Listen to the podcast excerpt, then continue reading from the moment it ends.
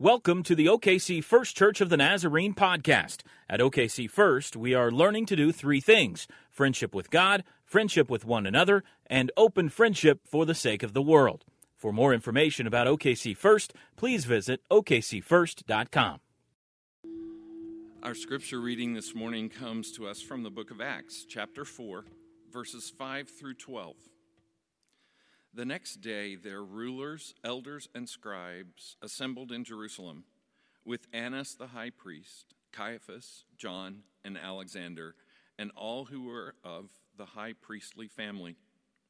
When they had made the prisoners stand in their midst, they inquired, By what power or by what name did you do this?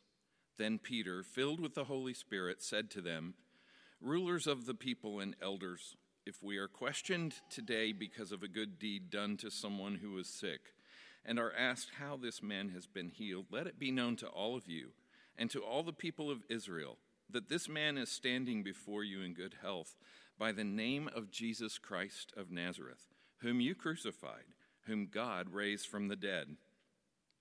This Jesus is the stone that was rejected by you, the builders. It has become the cornerstone. There is salvation in no one else, for there is no other name under heaven given among mortals by which we must be saved. This is the word of the Lord. God, amen. Thank you. You may be seated. Thank you, everyone. So, just to give you a little backdrop for the uh, conversation that you just heard John read, and, and more, than a, more than a conversation, really, what it was was it was a trial, it was a little impromptu trial. Here's what had happened there had been a healing on the temple grounds. A man who had been lame, crippled for a long, long time. Peter and John seem to have been the channel through which God's saving and healing power had come and restored this man to, according to Scripture, to perfect health. And this crippled man was not shy about saying what had happened. He was not shy about announcing and jumping around, even clinging to Peter and John. He was not shy about saying they somehow displayed this awesome power, this awesome authority, even over this disease of mine, and I'm healed because of it and the people there who operate the temple, the people who have a vested interest in the temple being a place of religious authority and power, recognize that someone got healed, but it wasn't because of their power, it wasn't because of their authority, and they wanted to get to the bottom of this. Who said you could do this? In whose power, in whose name, in whose authority did you offer healing on our temple grounds? So that was the conversation that was being had. I, I want to talk to us a little bit about this temple. All the way back in the, in the book of, uh, I believe it's Second Samuel. David says, God, I'm going to build you a house. And God seems to push back a little bit, actually. God says, I don't really need a house. I do pretty well. I don't really need a house. But okay, you want to build me a house, and there's a lot more to that conversation. Essentially, God says, okay, but you can start it, but it will be your son Solomon who finishes it. Finishes this amazing, amazing temple. Now, the temple, uh, finished by Solomon, restored again by a king by the name of Herod, and then completely demolished and wiped out by the Roman authorities in seven, just demolished, destroyed. But prior to its being destroyed, especially now at the time of Christ, the temple was representative of the center, ground zero, really, of religious faith, the religious faith of the Jews. Ground zero. A lot of things happen there beyond religion, but this is where the power and authority, where religion is concerned, was pooled. It was pooled. This is a replica, some sort of a representation of this uh, temple, uh, let me draw your attention to a couple of things. In a sermon series entitled, well, it says don't go there, but then we've crossed out the don't, right? And we've said, okay, this sermon series is about going to all those places that before perhaps we thought we couldn't go. The temple actually did embody the whole message of don't go there. There are a lot of places that you and I would not have been able, allowed to go at this temple. You see the larger building here. The, inside of this larger building, you had the Holy of Holies. There was a sort of a sanctuary within a sanctuary there, and it was behind this massive curtain, as much as four to six inches thick, maybe 30 feet high, maybe 40 feet wide. Behind this curtain, there was the representation of the very presence of God, a perfect cube. And you weren't allowed to go back there. Only one person was allowed to go back there. Hear this. Only one person was allowed to go back there and have this experience of being in the room with God. One person a year, and it was a high priest. And even then, they tied a, uh, a rope around that guy just in case he wasn't quite good enough, because if he died back there, you had to have a way to get him out. so, one guy, you and I, we're, we're not allowed back there. Not allowed back there. In fact, only the priests were allowed even to get near that area, back in that sanctuary area. Matter of fact, matter of fact, women had to be kept even farther away. Women, don't go there, can't go there. So there was actually a place, you know, as we kind of come out circles away from the holies of holy, holy of holies there, there was a, a, one of those circles in which men could go, but not women. And then farther and farther out, you, you could kind of see the, the pillars and the columns and, and the fencing all the way around. Well, none of us actually would have been allowed to go in there. None of us who would fall into the Gentile category. That was only for Jews. Only Jews could go back there. Here's a little bit of a diagram. You see this outer area outside of the walls. The Gentiles were welcome outside of the walls of the temple, just not inside. So, in some sense, ethnically speaking, you and I would not have been allowed to go there. So far, so good? Just not allowed. Well, just how not allowed?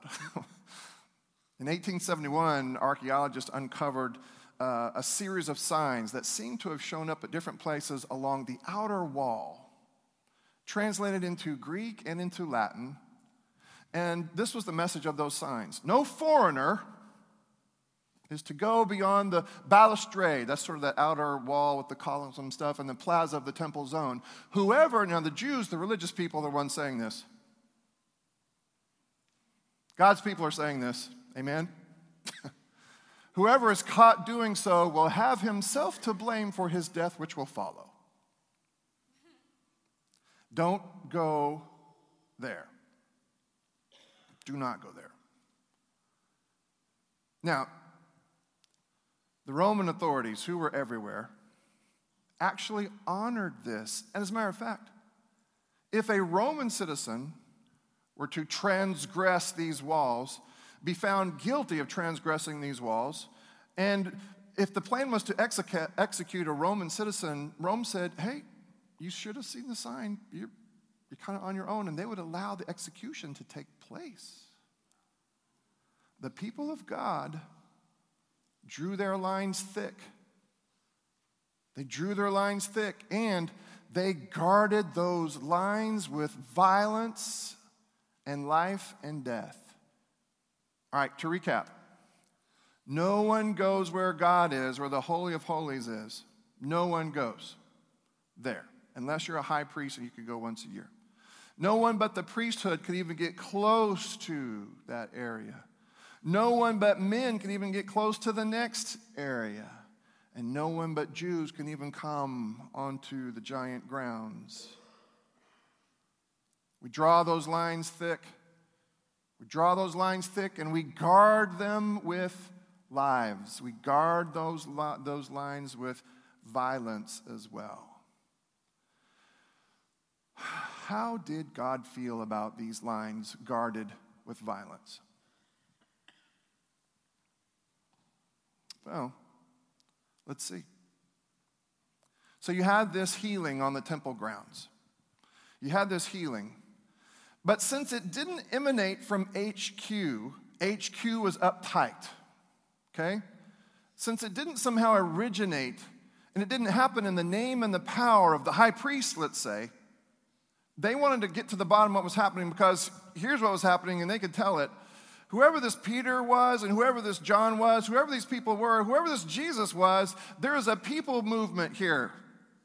Uh, when Peter spoke, and apparently 3,000 came to faith in one day, and this passage seems to indicate that 5,000 came to faith this particular day. And so the powers that be inside the temple said, This is, you might think, this is great, people are coming to the faith, but here's what they said this is bad. This is bad.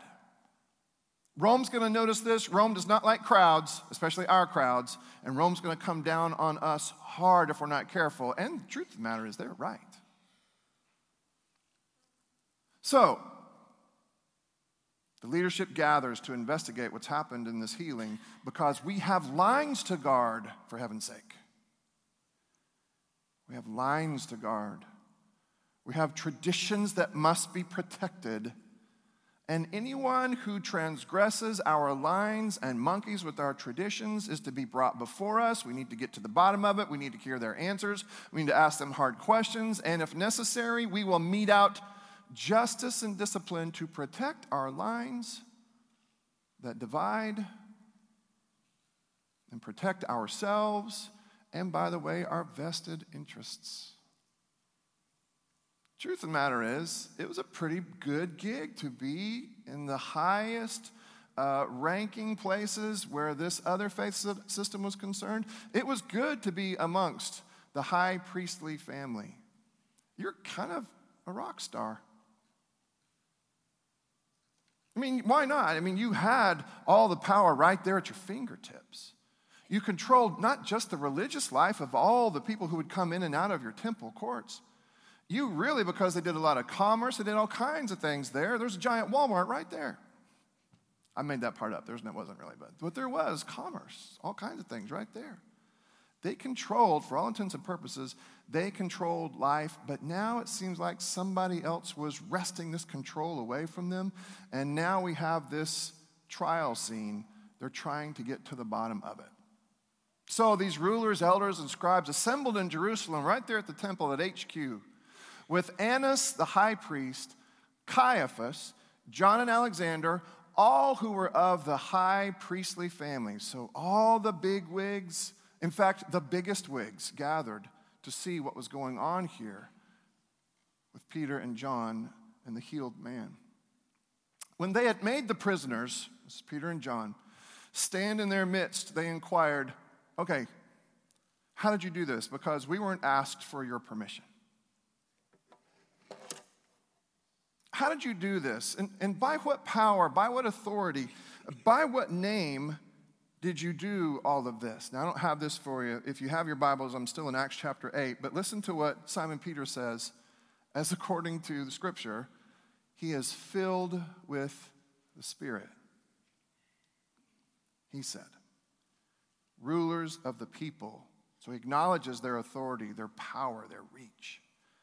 Rulers of the people and elders, if we are questioned today, because of a good deed done to someone who was sick and are asked how this man has been healed, let it be known to all of you and to all the people of Israel. These are fighting words. These are fighting words. And you need to understand something here. Simon Peter is not speaking on Simon Peter's behalf. The scripture is very clear. Filled with the Holy Spirit, Simon Peter is saying, how dare you challenge God with your temple rules? Well, hang on a second. Before I read more, let's, let's stop right there. How dare you challenge God with your religious rules, your temple rules? That probably should be on all of our refrigerators. How dare you challenge God with what God wants to do? with, God, with what God wants to do, you dare not, temple or religious leaders, stand in the way of what God wants to do. Let it be known to all of you and to all the people of Israel that this man is standing before you in good health by the name of Jesus Christ of Nazareth, by the way, whom you crucified, Boy, Peter never misses an opportunity to turn a bony finger right back at the elders and authorities and say, You blew it. You, you had, this was your story. We've said this a lot during this Easter season. There's a story. There's a story here of the, the redemptive purposes and intentions of God, and it leads all the way to the cross. And the people of Israel were the carriers. They were gifted this story. They could have been a part of it, and perhaps they are and were still a part of it. Simon Peter said to them, This was your story. You missed it, and you killed the one you said you were waiting for. He never missed an opportunity to say it. Is it any wonder that they hated him? This Jesus Christ of Nazareth, whom you crucified, but whom God raised from the dead. And now Simon Peter starts to quote Psalm 118. This Jesus, this is straight out of Psalm 118. This Jesus is the stone that was rejected by you, the builders. It has become the cornerstone. It has become the cornerstone. Can you hear him say to the religious establishment of his day, something different is being built? Let, let me say that differently. You need to hear Simon Peter say to the people in the audience that day, hey, this temple is great, and you've really cleaned it up nicely. And there's a lot going on here. And it's built on, based on something. It just doesn't happen to be this Jesus Christ of Nazareth. And as it turns out, this Jesus Christ of Nazareth, whom you crucified, by the way, but God raised from the dead, is going to be the cornerstone, the cornerstone of the new thing God is doing and the new structure God is building. And all God's people said,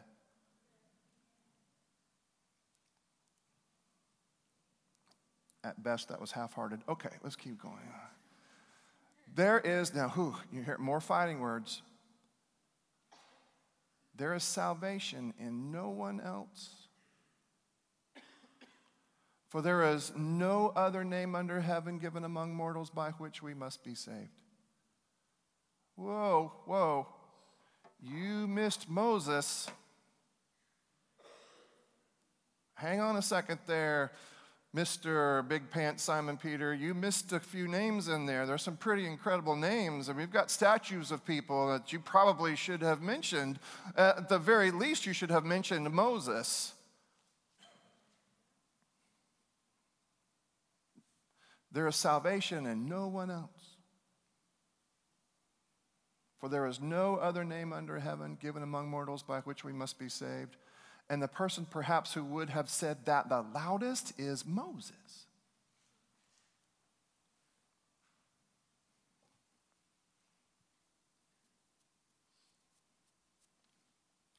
There's another way to say what we've been saying. Here's what we've been saying that there are some people who insist on living on this side of the cross where the timeline's concerned. This side. When you live on this side of the cross where the timeline's concerned, you don't live in the light of the resurrection. That's living on that side. You don't really acknowledge that everything, everything changes here. We had some cues and clues. Jesus said some things that should have been warning shots to the people who had so anchored their faith in that and in the temple. Remember? Destroy this temple, he said. Remember that? And I'll build it back in three days. Hey, let's, let's acknowledge something here. Uh, the temple did play a role, and I'll even say a good role I'll say a positive role. There was a point at which we could rightly understand the temple as that very important place of overlap between heaven and earth, where God would have access to God's creation and God's creation would have access to God. The temple played that very important role for so long behind that curtain where the Holy of Holies was. This giant God shaped doorway existed there, and there was somehow, some way, there was the passage back and forth, and God could reach us and we could reach God. But the lines that kept being drawn started to feel apparently to God like a box. And so Jesus says, Destroy this temple and I'll build it back in three days because we sort of anchored in the wrong temple. If you needed more evidence than that, do you remember what happened to that curtain? When Christ died, the temple ripped.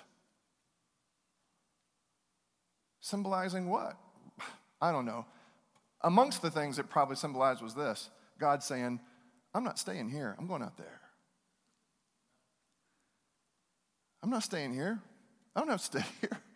I'm going out there. And just fascinatingly, the book of Acts, the book of Acts, seems to push the gospel farther and farther and farther out beyond the Holy of Holies, out into the temple grounds. And now we're going to see if we stick with it.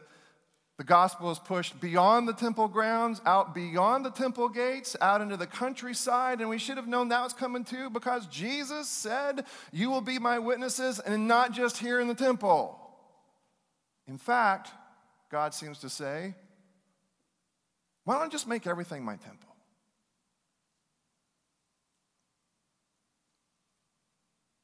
And yet, the people of God want to carry their weapons and guard the lines still.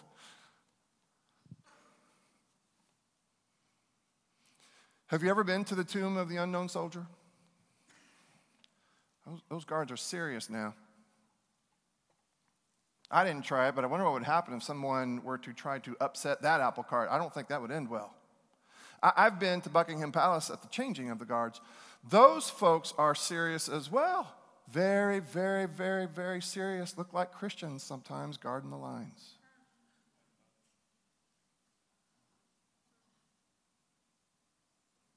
I have really good news for you. God does not need your protection.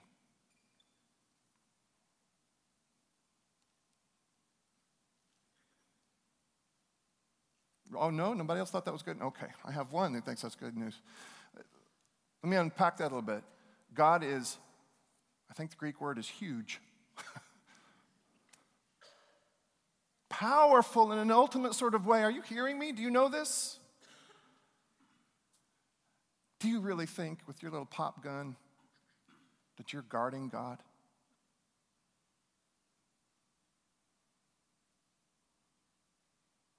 Man, I've thought a lot about this over this past week couple of weeks, couple of months. What are we doing with kids here?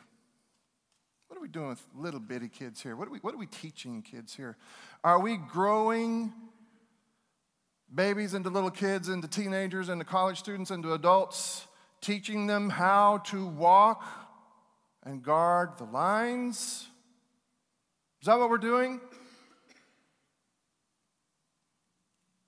Did we forget? Have we forgotten that God seems to have overseen the destruction of the physical temple? Does God need guards or does God need fellow artists? Remember the, the walls we talked about in the temple? Sometimes those walls took on nicknames. Um, the dividing wall was a fairly common one, the dividing wall. The wall of hostility was actually another way that those walls might have been referred to. Just in case you wonder where God's headed, just in case you wonder whether or not God is intentionally headed out of the temple, read this from Paul. For he, Christ, is our peace, and in his flesh he has made both groups, Jews and Gentiles, into one, and has done what here? Has broken down the dividing wall that is the hostility between us. Now, old temple, you and I aren't allowed in. New temple, we get to go. And we are just as welcome just as welcome as anybody else. Now, this gets better or worse depending on how you see it. Paul says this in Galatians there is no longer Jew or Greek, There's no longer slave or free. There is no longer male or female, for all of you are one in Christ Jesus. So you see this movement in Scripture. The temple, that place of overlap between heaven and earth, where God would have access and people would have access. There comes a point at which Jesus himself says, okay, the temple is no longer going to be that place where God has access to creation and creation has access to God. Good thing because they tore it down in 70 AD. Jesus says, now that place of access is, well, me. Remember, Jesus said, I am that temple, and I will be the means whereby you have access to God, and by the way, God will have access to you. It just doesn't stop there. Do you not know that you, church, plural word there, you, in Oklahoman, we translate that as y'all? I'll read this in Oklahoman for you, just in case. Do y'all not know that y'all are God's temple and that God's Spirit dwells in y'all? All of those yous are plural y'alls. Now listen to this, and this is is going to add to your responsibility list. You ready for this? In other words, the same Spirit that filled the lungs of Christ, that allowed this incredible person we know as Jesus to be that massive overlap between heaven and earth, to be that access point whereby God would have access to God's people and God's people would have access to God. The same spirit that enlivened Jesus the Christ is made available to us, blown into our lungs. If you can't tell it, just look at Acts 2. That same Spirit is made available to us so that now the people of God can be the temple, but with a little different cornerstone. With this as our cornerstone with this Jesus as our cornerstone. That's us Easter Sunday. That is a pretty sanctuary. But the temple is seated in the pews. Does that make some sense?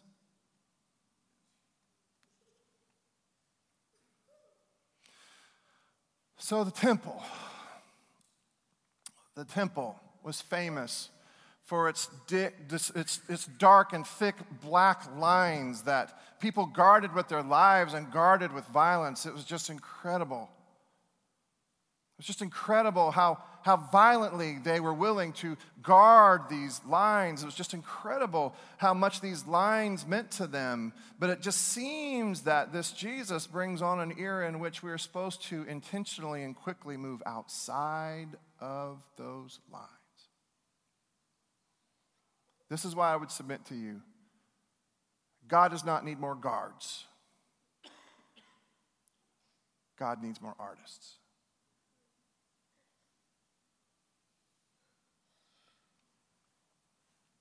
A while back, there was a, a gun exchange in Alabama. Auburn fans were invited to bring in their weapons and they would receive Auburn football tickets. Be kind of neat, wouldn't it, if we could convince the people of God to bring their guards' guns in and pick up paintbrushes?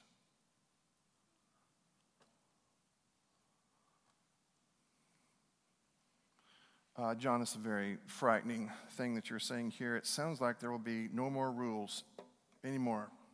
No rules. I'll tell you what, why don't we stick to the rules that Jesus claimed to be the summation of the law and the prophets. Anybody remember those? And those two were actually two sides of the same coin, and they go like this Love the Lord your God with all your heart, soul, mind, and strength. And, second is like it, love your neighbor as yourself.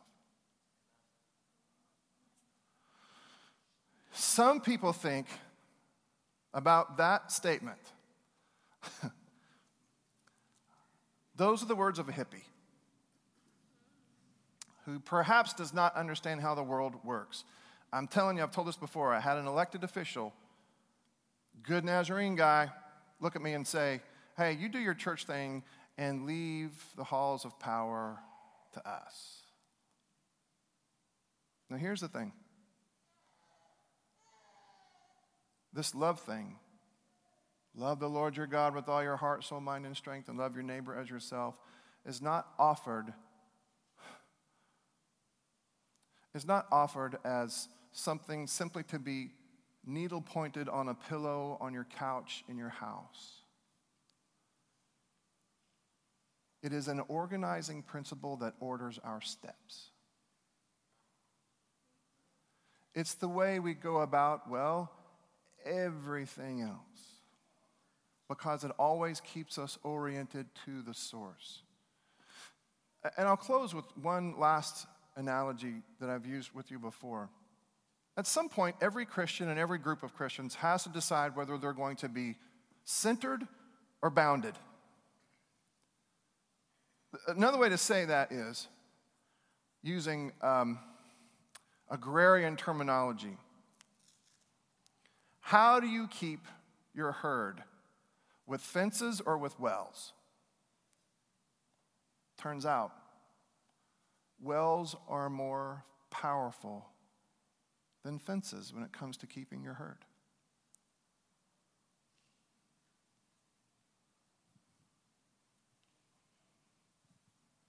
I choose the well.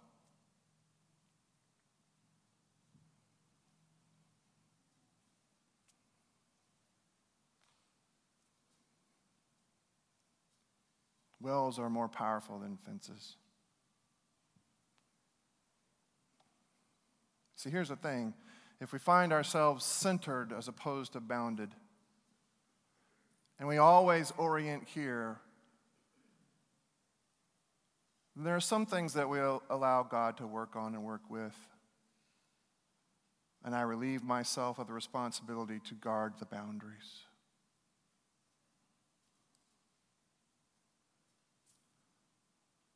How do you want to be oriented?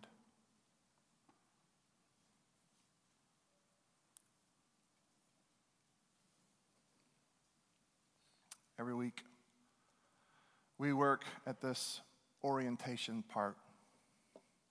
Every week. Because you realize that every week we rehearse a selfless, a selfless sacrificial love that was so selfless and sacrificial that it cost Jesus immensely. We rehearse that.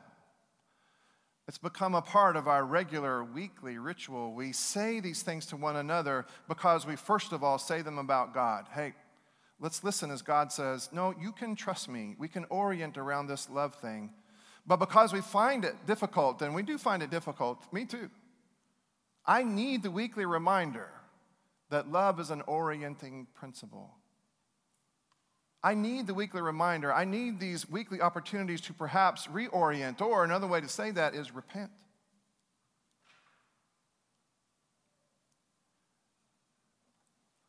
To repent and reorient to the source and to let God care for the other parts. You know you're supposed to be coloring outside the lines, right?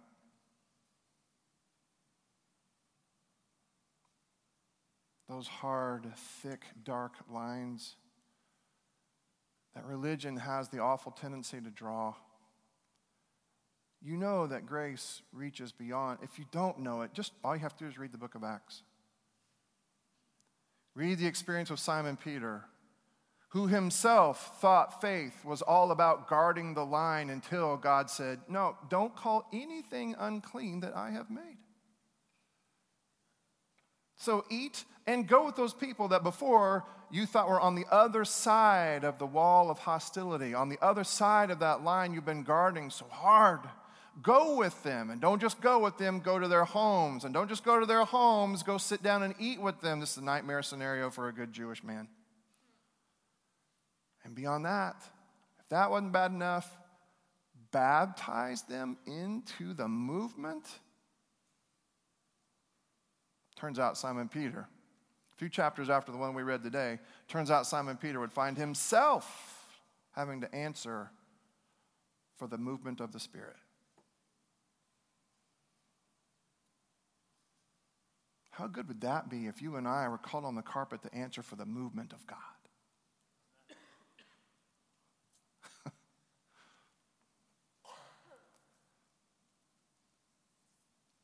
If you're going to help us today, would you go ahead and come down and prepare the table? Apparently, Jason's not going to make it. I don't know. He's uh, oh, but Jason did in fact finish the marathon alive. He did finish it alive. Yeah. But he's not going to be here today to help us do this, so I'm grateful to have Aaron and Brittany working through all of this with us, and so many of our folks helping us. We do not have the stations in the back because uh, we're just not very many of us. So everyone will come forward this time. Heavenly Father, bless these elements. And by them, God, strengthen us to be your people. Give us the strength and the imagination to understand that the old temple is gone. Give us the strength and the imagination to understand that we are the temple that you have chosen. Give us the strength and the imagination, God, to lay down the guns that we use to guard those old lines. Give us the strength and the imagination, God, to take up the artist's brush so that in and through us you can continue to paint the grand narrative that you do, in fact, plan to reclaim all of creation through love. And may we as a church be a centerpiece of that movement. As we receive these elements, God, fill us with your spirit, not just with a piece of bread and not just with a little bit of juice, but fill us, God, with your spirit. So that we, like Peter and John, can speak boldly and testify boldly what it is that you are doing beyond the temple walls. In a moment, I'm going to ask you to stand. And you will exit your pew to the left and then come forward. Come forward, if you would, with your hands cupped, ready to receive this grace, because that's how we do it. We receive this grace. We don't grasp it, steal it, swipe it, charge it. you receive this grace as a gift. When you receive this piece of grace, that person handing it to you will say, This is the body of Christ broken for you. Immediately take and dip it into the cup. Someone nearby will be holding a cup. When you do, that person will say, The blood of Christ shed for you. And then take and eat right there. After that, I hope you'll find a place to pray. You can find a place to pray at the side, padded altars, and someone will meet you there to pray that prayer for healing. We believe in that prayer, and some very powerful prayers of that prayer will meet you there to pray with you. Or you can pray here along the front. I would especially love for anyone who feels this deep compulsion to guard and protect God to bring his or her gun and to take up a brush. But there are all kinds of prayers you can pray here today. And as a matter of fact, you can pray them at your pews as well. I know that. But if you do decide to pray up here, you'll find that you are not praying alone. Someone will put their hands on your back, back of your neck, your shoulder, your head, just to give you a tangible reminder that you are not alone. If you can't come to the communion table, then the communion table will come to you. Brittany's going to come and find you. Just make sure that somehow she knows that you need her to come to you. So on the night that he was betrayed, that our Savior took bread, he blessed it, he broke it, and he gave it to his disciples, saying, This is my body, broken for you. And every time you eat of this bread, would you remember me? In the same way, after the meal, he took the cup he held it up before them and he said, And this is my blood, the blood of the new covenant shed for you. every time you drink of this, will you remember me? Now, all across the sanctuary, if you would, would you stand? Move toward these people holding these gifts of grace. Come with your hands cupped that which you cannot pay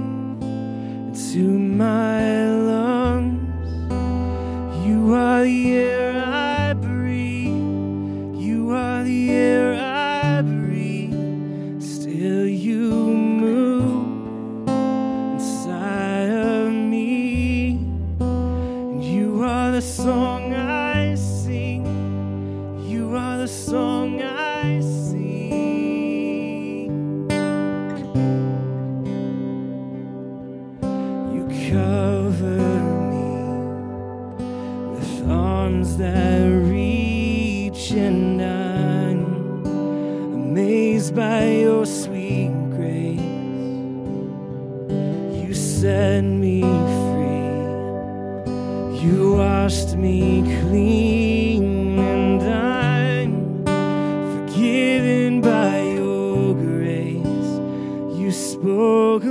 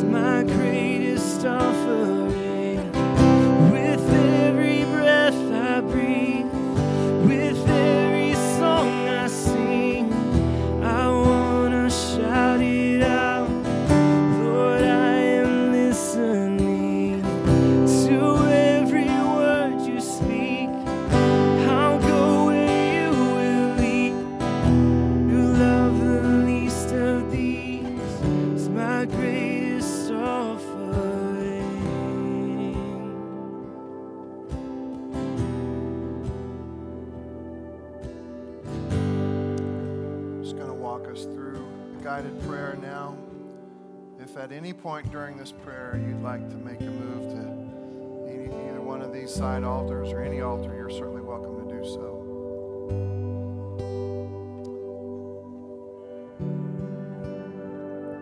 Dear Heavenly Father, we are uh, painfully aware that there are times that we don't live in the light of the resurrection, that we don't live in the aftermath of the physical temple, that we don't live up to or into the promises you've made to us,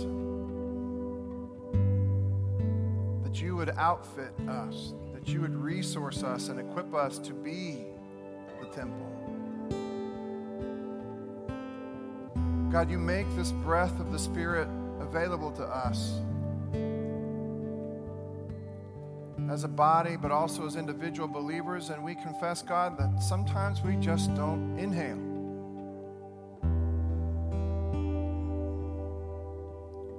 Preferring instead what we've known over what we're afraid might be. So, God, fund our imagination somehow. Give us glimpses. Give us glimpses of what life can be like on this side of the cross and the resurrection. Give us glimpses of what it could be like if we would fully lean into our capacity of being the temple, the place where there is this great overlap between heaven and earth. Give us glimpses, give us eyes to see it and know it when we see it, and ears to know it when we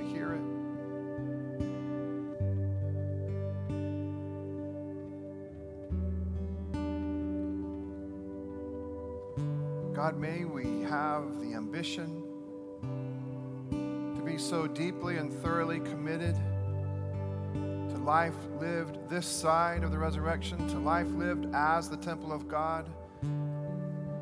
Give us the holy ambition to have to answer for your movement and leadership in our lives.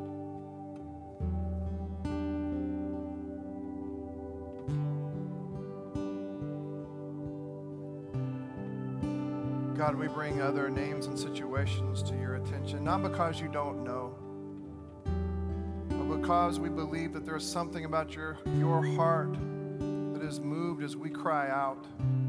And we cry out today, Lord, for those who are in anguish. Perhaps it's the anguish and the loss of a loved one. We pray for Linda Crow and Walt Crow, the loss of Iris Glisson.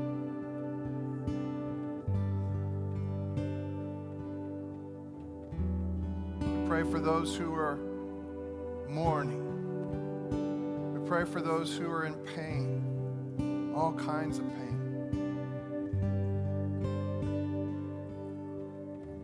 And now, if you would pray for someone you know to be in pain, someone you know that needs a healing touch, whether that touch is for a physical perhaps an emotional, a mental, relational ache or a pain,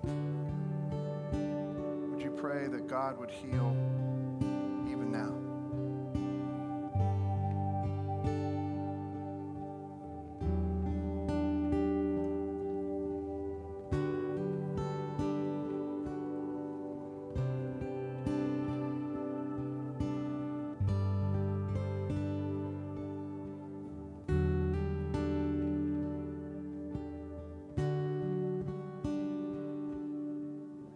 continue to pray for June Adams, undergoing chemotherapy? Pray for Len Caprero, whose cancer has returned?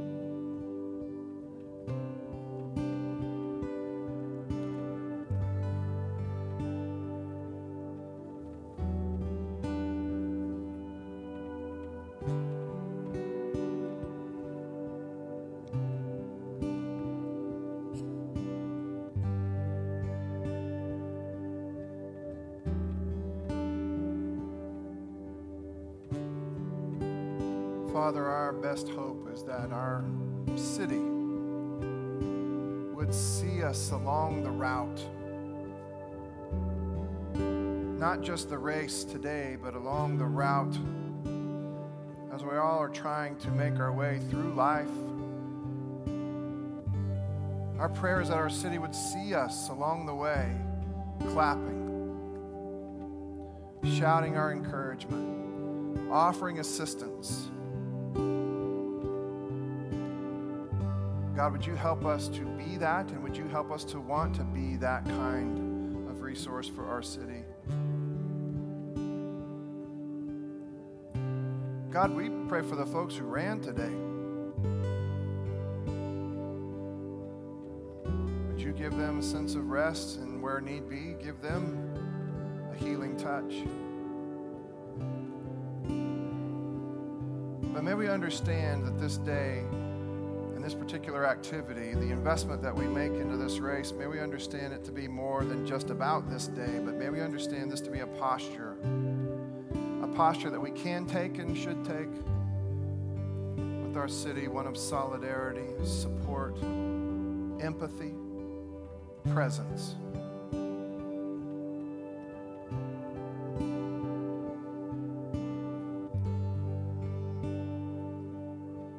Father, just shape us to look more and more like the people who can pray with a straight face the prayer that you taught your disciples to pray. So, church, we will pray it again today as we close this time of prayer. And as always, we will pray it using the language of debts and debtors. Let's pray. Our Father, who art in heaven, hallowed be thy name. Thy kingdom come, thy will be done, on earth as it is in heaven. Give us this day our daily bread, and forgive us our debts as we forgive our debtors. And lead us not into temptation, but deliver us from evil. For thine is the kingdom, the power,